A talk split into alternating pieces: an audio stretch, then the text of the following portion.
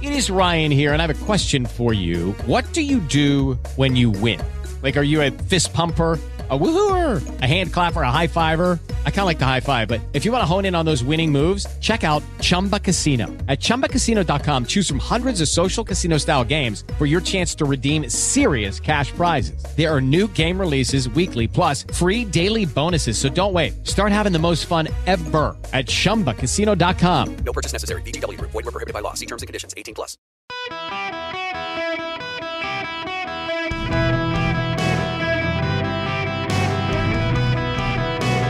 Welcome to the Erick Erickson Show podcast, hour two. Greetings, conversationalists. Welcome. It is Erick Erickson here. Glad to have you with me. The phone number is 877 973 7425 if you want to be on the program.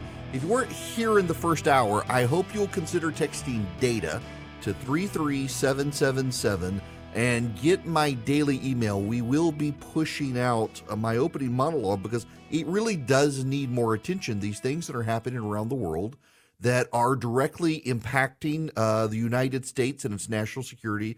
Terror attack in in Nigeria against us, uh, against our interests. Four of our embassy personnel killed, others missing.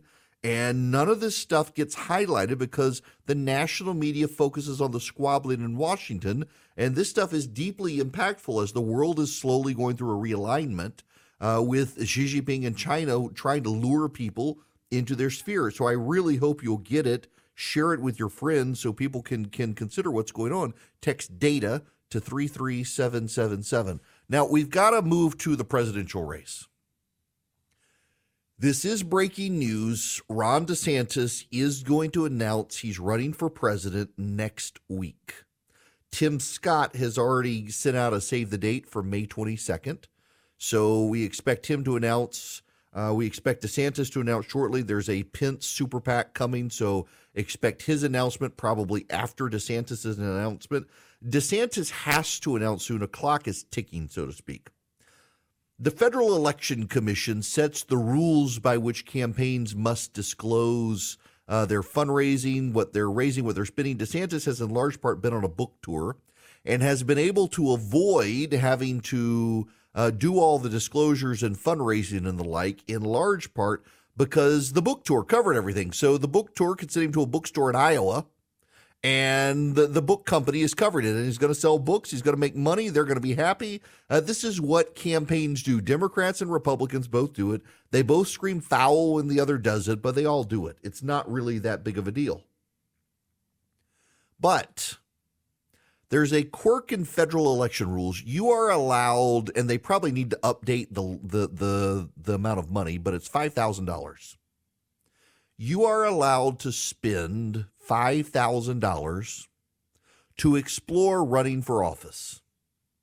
That money applies to a Senate run, it applies to a congressional run, it applies to a presidential run. So if you want to spend $5,000 testing the waters, and that's what the phrase is called money to test the waters, you can do it and you don't have to file a disclosure with the FEC. You don't have to do anything like that. However, if you spend more than $5,000, you must announce by filing paperwork. You must take steps to tell the FEC you're exploring running for president. That tends to be you file an exploratory committee. So up to $5,000, you do nothing. $5,000 and a penny you got 15 days to file with the FEC. The clock is ticking on DeSantis because he's moved his staff out of the Florida Republican Party headquarters and he's beginning to pay staff separately uh, as opposed to the Florida Republican Party. He's going to run up against the $5,000 rule very, very quickly when you're paying salaries and rent and all that stuff, uh, which means the clock is ticking and you got 15 days. Once you get to $5,000 in a penny, you got 15 days. And the press reports are that it will happen next week. It's a logical guess whether it's sourced or not because of the 15 day rule from when all this stuff started happening. I believe, though, along the way, that uh, the DeSantis team, intentionally or not, they have laid some traps. And I think the press, and because the Trump team looks at the press report so intently, I think perhaps the Trump team itself might have fallen into a trap. Let me explain this. I want you to go back to a story I ridiculed at the time it happened on April 6th. On April 6th, Henry Gomez and Matt Dixon at NBC News put out a story on Ron DeSantis, and the headline is this Ron DeSantis' long haul strategy against Trump comes into view. Although he has, hasn't yet announced a presidential bid, the Florida governor's team has already had internal discussions about delegate strategy.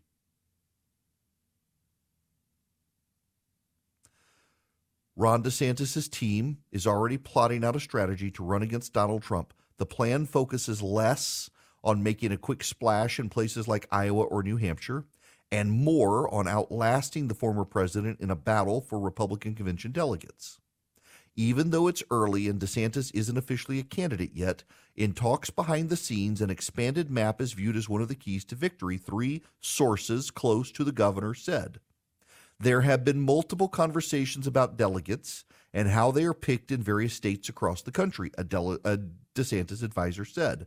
One thing we are looking at is that Trump can be beat on the delegate portion of all this. He's never been good at that. Another DeSantis political advisor said there's been internal conversation about delegate strategy. Staffers expected to lead the effort include Ryan Tyson, a longtime Florida GOP pollster who played a crucial role in DeSantis' 19 point reelection victory last year, and Jeff Roe, a longtime Republican operative who led Ted Cruz's 2016 presidential campaign, now advising the DeSantis super PAC never back down. What NBC News suggested was a reimagining of the 20 or the 2008 Rudy Giuliani strategy. Rudy Giuliani knew he would not perform well in Iowa because of his liberal social views. He knew he would not perform well in South Carolina for the same reason. So he wanted to go in New Hampshire and bounce out of that and run around the country and collect delegates and make a fight going into the convention. But in 2008, Rick Santorum made a big splash in Iowa. Or and then you had John McCain start to make big splashes around the country and picked up so much momentum he blew Rudy Giuliani out of the water even though at this point in time in 2007 just like we are at this point in time in 2023, Rudy Giuliani was dominant in the polls. Rudy Giuliani was leading everyone in the polls. And Rudy Giuliani decided to do the delegate strategy to bypass Iowa and South Carolina because of the social conservative issues there. And he lost, blown out of the water. Never even made it, I think, to Iowa. I think he withdrew ahead of time. And he was the front runner right now at this very moment eh, of May of 2007. Rudy Giuliani was the front runner. He never even made it to Iowa. And here comes NBC News. This story, again, it was dated April 6th. We talked about it at the time. The story from NBC News is that Ron DeSantis is going to do the Rudy Giuliani strategy, but this time make it work. The problem, of course, as I told you at the time, is these people don't actually have sources inside the DeSantis camp. The DeSantis team was not doing that. I knew the DeSantis team was not doing that because I have sources in the DeSantis camp. Marc Caputo was NBC News' reporter covering Florida and politics. NBC News separated with Marc Caputo because Marc Caputo uh, was openly tweeting an, an Instagram story about evicting a deadbeat tenant and the left got mad and made it sound like he was cold and heartless. He parted ways with NBC. They should have never because Marc Caputo is a very well sourced reporter. So while his former employer, NBC News, is telling us DeSantis is going to avoid Iowa and New Hampshire and collect delegates instead, this is the headline from today by Marc Caputo in The Messenger, where he landed after NBC. The Florida governor has $100 million in funding behind him and may visit all 99 counties in Iowa. Florida Governor Ron DeSantis views Iowa as such a make or break state for his presidential bid that he's considering a plan to campaign across all 99 of its counties. Insiders familiar with his thinking tell the messenger. As the first presidential contest, the Iowa caucuses play a pivotal and unpredictable role in presidential nominations, but they take on outsized importance in 2024. Donald Trump is ahead in the polls with a double digit lead over DeSantis, who in turn is well ahead of a handful of third tier candidates. So if DeSantis loses Iowa, it could give Trump an aura of inevitability and a sense of momentum that leads to a cascade of victories that make him the de facto nominee. If DeSantis prevails, however, it could set the stage for a two man race headed into New Hampshire's primary. Advisors have privately acknowledged to allies and donors who shared the thinking of the Trump and DeSantis campaign with the messenger. DeSantis' team is also heavily focused on New Hampshire. He visited it Friday. His advisors have privately acknowledged he would need to win this second state just to stay alive. Both campaigns agree the scenario could lead to a prolonged battle across a dozen states leading up to a March 19th primary showdown for both men in Florida. DeSantis and his super PAC, they've got $100 million They've started a hiring binge in 19 states. They've devoted $10 million for field operations and up to 80 full and part time staff. The evangelicals in Iowa are flirting with DeSantis. Bob Vander Plaats, good dude. Really like Bob uh, a lot. Uh, he's been very kind to me over the years. He's a very good guy. Uh, and he had dinner with DeSantis and his wife and he says that DeSantis is in it to win Iowa. Here's a quote, not from Vander Plaats, but from some anonymous source. Ron is basically going uh, to move to Iowa. He's a 44 year old Navy vet, former college Division One baseball player. He's a machine. Trump is 46, and it shows. Iowa's going to see it with their own eyes when Ron does the full Grassley while Trump's playing golf like some retiree. What's the full Grassley?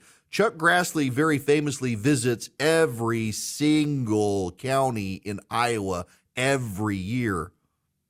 Chuck Grassley is like 90 years old and visits every county in Iowa every year. DeSantis says he's going to do this. Now, here's the here's the thing and this is the bottom line is that the media for the last two months has been telling us what DeSantis is going to do, and it's the exact opposite of what DeSantis is going to do. They've entertained the idea he wasn't even going to run. Well, he's going to start running next week officially. He's got to because of the FEC clock. But the stories that have leaked out over the last couple of months, not sourced to people within the DeSantis campaign. If you listen and you read very carefully, it's people in the orbit of DeSantis, not necessarily people familiar with his thinking, but people familiar with the campaign thinking, which is a completely different thing. They've been seeding these stories about what DeSantis is going to do, and they got it all wrong. The Trump team talks regularly to people. You all laugh about Maggie, Maggie Haberman at the New York Times. Trump loves her. Trump leaks stuff to Maggie Haberman. He views Maggie Haberman as a reliable person he can embed information with. He reads the newspapers. Trump listens to the news when reporters start telling these things, he starts plotting. And all of these stories have come out about what DeSantis is going to do, and it turns out they're all wrong. He has laid traps that reporters fell into, and I suspect they're hoping the Trump team has fallen into. Turns out the man is going to make Iowa and New Hampshire ground zero for his campaign, not do the delegate count NBC said he was going to do. And that fundamentally changes things and how money will be spent on the ground. And the Trump team for the last two months has been convinced DeSantis was going to do a Giuliani strategy and they haven't had to worry. Now, suddenly, they got to worry. I keep having friends tell me they realized I was right. Every time you wash sheets from Boll and Branch, they get softer and softer. They're the most luxurious sheets, the highest quality, incredible craftsmanship with just unmatched softness. 100% traceable organic cotton. It gets softer with every wash. I tell you guys that it's true. I can tell you it's a big difference. And I have bought different pairs of sheets to try to find some best. I keep coming back to my Boll Brand sheets. They're incredible. They're buttery to the touch, super breathable. They're perfect for cooler weather and warmer weather. Why the drape? You actually feel like you've got something of substance on you so you can snuggle in, but you don't get overwhelmingly hot or in the during the summertime, and it's just the perfect weight under the blanket as well during the wintertime. I love Boll and Branch sheets. They're so luxurious. They're loved by four U.S. presidents. Got over 10,000 raving reviews. Right now, get 15% off your first order when you use promo code ERICK, E R I C K, at bollandbranch.com. That's Boll and Branch, B O L L A N D, branch.com. The promo code is ERICK, E R I C K. Exclusions apply. See site for details. Greetings. Welcome. It's Erick Erickson here. The phone number 877-973-7425. Um I hang on. Uh I um well, I I got a um I can't remember the guy's name. Oh. Yes. Okay. Had to Google him method of my madness here. First, I got to tell you, this hour is brought to you by First Liberty Building and Loan. So they reached out to me the other day and said they've got bandwidth right now. If you need access to capital, instead of seven hundred fifty thousand dollars or more, two hundred fifty thousand or more, they've got the bandwidth right now to help you if you need it. If you're buying a building, building a building, growing a franchise, buying a franchise, whatever. First Liberty's been doing this since the '90s. They might be able to help you. Go to firstlibertyga.com. Businesses only, not for individuals. Businesses, two hundred fifty thousand or more. Firstlibertyga.com.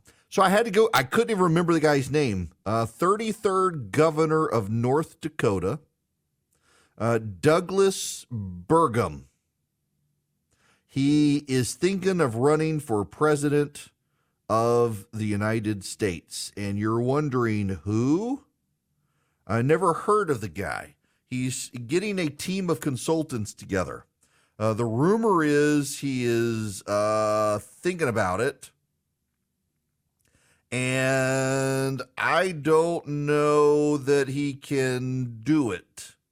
He is um, kind of squishy, not really ideologically conservative, uh, just a run of the mill Republican. Everybody these days is thinking they want to run for for the White House.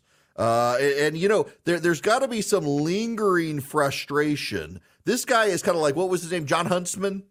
Jon Huntsman. Um, so Burgum, he, he he doesn't like the traditional family stance of the GOP. Uh, is opposed to uh, fighting about against transgenderism. Uh, wants North Dakota become carbon neutral. Wants to get rid of fossil fuels, even though he claims he wants to maintain the industry. He wants to transition the state away. Um, very bizarre and mixed up. Um, I just. Um, I, I'm just I, I'm I'm perplexed by how this guy thinks he can run for president. Um, but everybody these days, I guess, wants to explore running for president. It's just kind of silly. Um, but they all do it these days. Uh, the Democrats, of course, really would like other people to run for president as well. One of them who's having a moment is Pete Buttigieg. Edge. I've got this hagiographic story in uh, Wired magazine. They don't even ask him anything about being Secretary of Transportation. And there are some truly bizarre quotes from the reporters, uh, or from the reporter in the story. I, I mean, it, it just kind of blows my mind that this it's not even like an objective piece. It, it is hagiography for Pete Buttigieg. They just love him so much they can't bring themselves to be critical of him. Let me just read you. This is one of the sentences in the actual story. Fortunately, he was willing to devote yet another apse in his cathedral mind to making his ideas about three mighty themes neoliberalism, masculinity, and Christianity intelligible to me. This is really a bizarre piece, and the left is getting very, very defensive about just how much they love this guy. They can't, they cannot bring themselves to criticize him. But you know, one thing I did learn in here is that Buttigieg's father was a Marxist scholar and a, a devotee to Bernie Sanders. Fascinating, fascinating um, that his dad was a Marxist. You got Barack Obama's mentor was a Marxist. Pete Buttigieg's father was a Marxist. Hmm. Kind of tells you something about why the left likes him so much, huh? Mm, I, I'm getting all these emails about mental health awareness. What have I done? I, guess it's mental health awareness. There, the, have you all noticed we got all these like this month is this awareness month? I, I mean, next month is all like Pride month. Everybody goes goes rainbow. Um, and, and you're not allowed to have anything else. But all these other months, you you've got mental health awareness month and all these other just just things. And I don't have a good compendium of them, but I guess that's why I'm getting all these. You should take charge of your mental health. What what have I done? Nothing. All right. Phone number 877 973 7425. Should you wish to be on the program, Chip, you're going to be up next. Chip, welcome. Hey, uh, good afternoon. How are you doing today? Good. How are you? I got a question. It's maybe it's because of my Georgia education. Why does none of the reporters get the press secretary to define the word MAGA? She seems to do this on a daily basis, talking about the MAGA Republicans. Why don't they get her to say, well, what does MAGA really stand for? Yeah, you know, um, I well, part of it is I guess the the press corps just isn't that smart, um, and you know you don't want to ask her a question you don't really know the answer to because Lord knows what she'll say, and she's so dumb she'll probably say something that hurts Joe Biden and not actually uh, MAGA. I, I, yo, I I'm I'm sorry, but Karine Jean Pierre is not a bright person she has got to be the dumbest press secretary. And I know Democrats will say, well, you're a partisan. Of course, you'd say that. No, no, no, no. Jen Psaki was a good press secretary.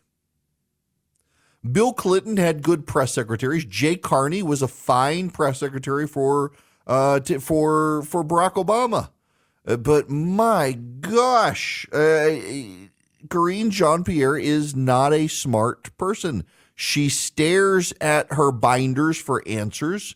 She steps on herself all the time, contradicts herself. She's just not good at the job. But she's like the, the what's Sam Brixton or whatever the the the the non-binary dude who stole the suitcases. He was just a diversity pick. So is she.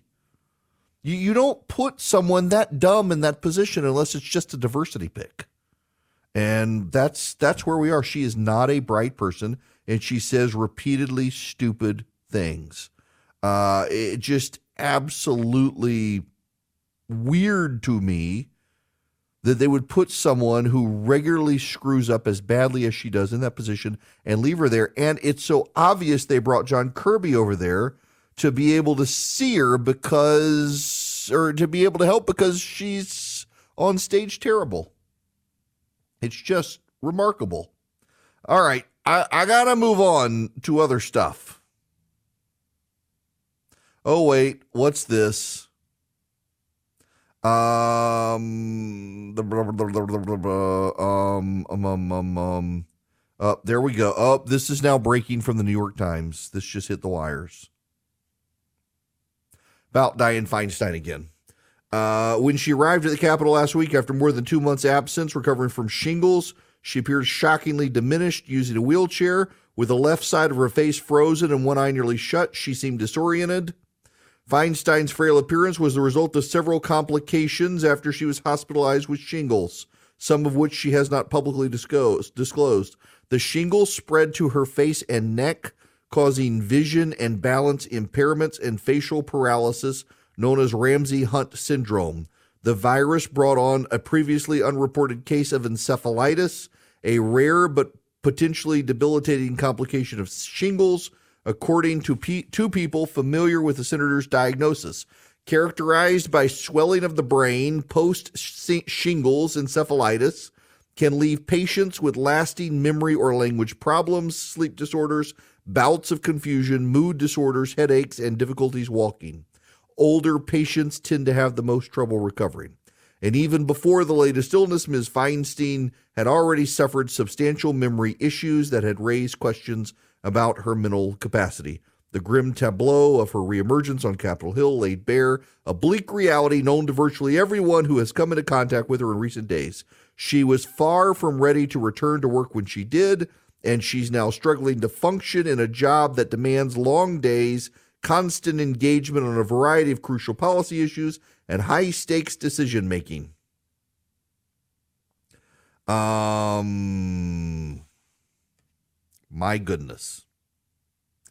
There you go. People close to her joke privately that perhaps when she is dead, she will start to consider resigning. That's a line in the piece. All right, that's sad. Um, she so uh, one of the reporters circulating this says uh, in the years I dealt with Feinstein and her staff, the number one rule was she would never be moved on any issue unless she was ready. No one could convince her otherwise. And when she was ready to get back to Washington, she was ready to get back to Washington. So she was ready to get back to Washington. There you go. It's all sad to see this play out. Uh, particularly the left and their agenda is is so much so to bashing her. So um, let the poor woman be. All right, uh, I, I got to get into uh, tr- some stories here uh, about the debt ceiling. Uh, the the left is now out claiming, uh, particularly in the Senate, they want Joe Biden to deploy the Fourteenth Amendment. So the 14th Amendment strategy from the Democrats is because the 14th Amendment says the debts of the United States must be honored. Therefore, the president uh, now has the power of the purse. Top aides to President Biden, Kevin McCarthy, continue negotiating directly over the budget. Several liberal lawmakers are pushing for a 14th Amendment option. Some Senate Democrats were circulating a letter urging Biden to prepare to invoke the 14th Amendment to resolve the debt ceiling standoff without involving Congress, according to a copy obtained by the Washington Post ahead of its release. House Democrats are collecting signatures for a discharge petition to move legislation that would raise the debt ceiling without any other policy changes. The Senate letter signed by five Democrats reflects growing unease among White House allies over the direction of the negotiations. Why? Because the Democrats are willing to consider work requirements as part of welfare programs. Joe Biden took this position in the 1990s. I introduced a, a concept of workfare in 1986. I remember being pilloried by my colleagues on the Democratic side at the time uh, for suggesting that there be mandatory work requirement for anyone receiving welfare. We hear speech after speech after speech about changing the ethic that is uh, involved in, quote, the welfare syndrome. We just heard our our good friend from North Carolina talk about the generational nature of this problem and how to break the spiral and so on. Well, uh, part of that is to, in fact, not just take people off of welfare and put them on the streets, but put them to work and make them want to go to work and make it reasonable for them to go to work. So that was Joe Biden in the 1990s. He was fine with work requirements for welfare. Here's the insufferable Katie Porter, Congresswoman from California. So if you were Janet Yellen and you were meeting with Jamie Dimon, Jane Fraser, Brian Moynihan today, what would you say? Um, I would tell them to pressure the Republican uh, officials that they donated to and that they funded to do right by our economy. Um, at the end of the day, this is really coming down to are Republicans willing to hijack the economy and harm the American people in order to try to get their political um, goals across the finish line for our future budget? Are you sure it's fair to just say it's only on the Republicans at this point? We've got 13 days, and it appears that the president Is willing to give a little, a little bit on work requirements for welfare. Here's what he said yesterday. I'm not going to accept any work requirements that's going to impact on medical health needs of people. I voted years ago for the work requirements that exist, but it's possible there could be a few others, but not anything of any consequence. Are you willing to support a bill that does include some increased work requirements for things like SNAP, food stamps, or TANF, cash aid, maybe Medicaid? These work requirements are designed to punish people who need help. They're, everybody would love to be having a full-time job, being able to make ends meet, and not being relying on these government programs. The research is really clear. These work requirements simply don't work to force people into the marketplace. What they do do is inflict harm on children and our seniors. Uh, a bunch of left wing studies, not actually objective studies. The objective studies all show that it's fine. Uh, it causes people to go to work who otherwise wouldn't, um, and that's a good thing. But the Democrats are furious on this. The Democrats don't want Joe Biden to compromise. So, what liberals in the Senate want Joe Biden to do is deploy the 14th Amendment option, which isn't really an option. If Republicans, if Republicans decided to pull something out of the Constitution that in 220 some odd years had never been used before, really 150 years uh, when it comes to the 14th Amendment, and they, they tried to get Donald Trump or any Republican to use it, the media would be howling about authoritarianism the press would be furious with the Republicans using a never before used line in the Constitution to do something no one ever contemplated, and the history of the line makes clear was it to be used. So the line in the Constitution says that the debts of the United States will be honored. Why was that put there? Because if you actually read the arguments and debates at the time, it was because the Republicans who pushed the 14th Amendment were deeply concerned Democrats could take back Congress after the Civil War, and in so doing, refused to pay the pensions of Union soldiers. So they included that line. It has nothing to do with the appropriation of funds just that the debts must be honored. It doesn't mean you got to pay the debts. You just can't get out of the debts. You can't waive off the debts. You still have to get the money from Congress. It did not purport to change the power of the purse and give it to the president. And in the 150 years since the 14th Amendment was, was applied, no one, literally no one, thought that you could get around the debt ceiling with that language but five Democrats in the Senate have decided you can. If the Republicans did this, the media, the press corps would be burning them down over authoritarianism. You're turning the president into a king, giving him the power of the purse. But these Democrats doing it, the press is absolutely silent, absolutely uh, non, um, no intellectual curiosity. I don't know about the editorial pages completely silent, condemning them on this because it's all about power. It's never been about principle. It's about power.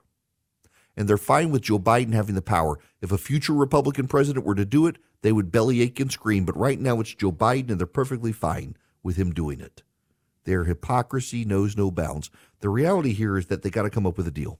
Now, Patrick McHenry, congressman from North Carolina, says no deal forthcoming. Uh, he feels like they're at a standoff. Other Republicans say that a deal is coming. They expect something to happen, and that the president of the United States is cutting a deal with the GOP. And that has horrified Democrats in the House and Senate because they know it's going to come with cuts to jobs. They know it's going to come with a compromise on work requirements, and that that will be, it won't be a lot to reduce the national debt, but it'll be a start, and it'll set the president precedent for future negotiations. And the Democrats are scared to death of what Joe Biden will compromise on. I think they probably would prefer him to stay in Asia and let Kamala Harris handle it, but he's not going to. Now, I want you to call Vision Computers. If you're got a business and you need computers for your business and you can't afford an IT department, Vision Computer can take that for you. I mean, the, your employees, they're too embarrassed to talk to your nerdy IT guy who lectures them on how to use Let them call Vision. Call Vision. Let them help. Vision Computer will pick up the phone. You're not going to be in, in like the, the uh, hell of press one, press two, press one, press five, press three. They're just going to answer the phone. 404 Compute. Call Vision Computer. Let them build the computers for your company. Call them and tell them if you need a computer for your home, if you need a computer for your kid, if you don't have the wherewithal to maintain the IT support to maintain the computer, Vision can remotely connect in and help you with email. They can help you with your printer. They can oftentimes just remote in. You don't even have to take your computers to them to let them fix them. If you want their support, their tech support for your existing computers, but you didn't buy your computers from Vision for a low annual fee, they'll even take that on for you. They are hands on, they're great, and they answer the phones, they help, and they answer your questions. They make it easy, and they don't make you feel like an idiot. It's another good thing. Go to visioncomputers.com. If you call them 404 Compute, ask about the Erick Erickson special. You're not going to find that on their website, but if you call them and ask about the Erick Erickson special, they're going to give you a great deal. Now, the cool thing here, and you need to think about this, particularly if you're a business, is you want to sit with someone, not buy off the shelf, but go with what your business actually needs. Allow them to get you a computer that is not overpriced that is timely for you, that can maintain over time, upgrade as you need it without blowing your budget, and get great tech support. That's why Vision exists. VisionComputers.com or 404 Compute. Hello, America. It's Erick Erickson. The phone number 877-973-7425. Jack, you're going to be up next on the Erick Erickson Show. Welcome.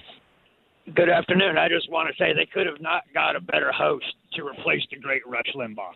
I listen Oh, man. it every day, and, it, and I it's, appreciate and it. really it's great. So I have one question and a, and a statement. My first question is, so there's I don't remember what they call it in law terms, but when you speak ill of somebody and it's not accurate and it's it's false, what do they call that? Libel? Libel or defamation or whatever. Yeah. And I've never understood why it was okay in politics for the opposite side to tell all kinds of lies that that have maybe very little based in truth, and why, why that's okay, and why these people are supposed to be role models for our children, and why if it's okay for them to lie, why should we think that our children are not going to think it's okay to lie as well?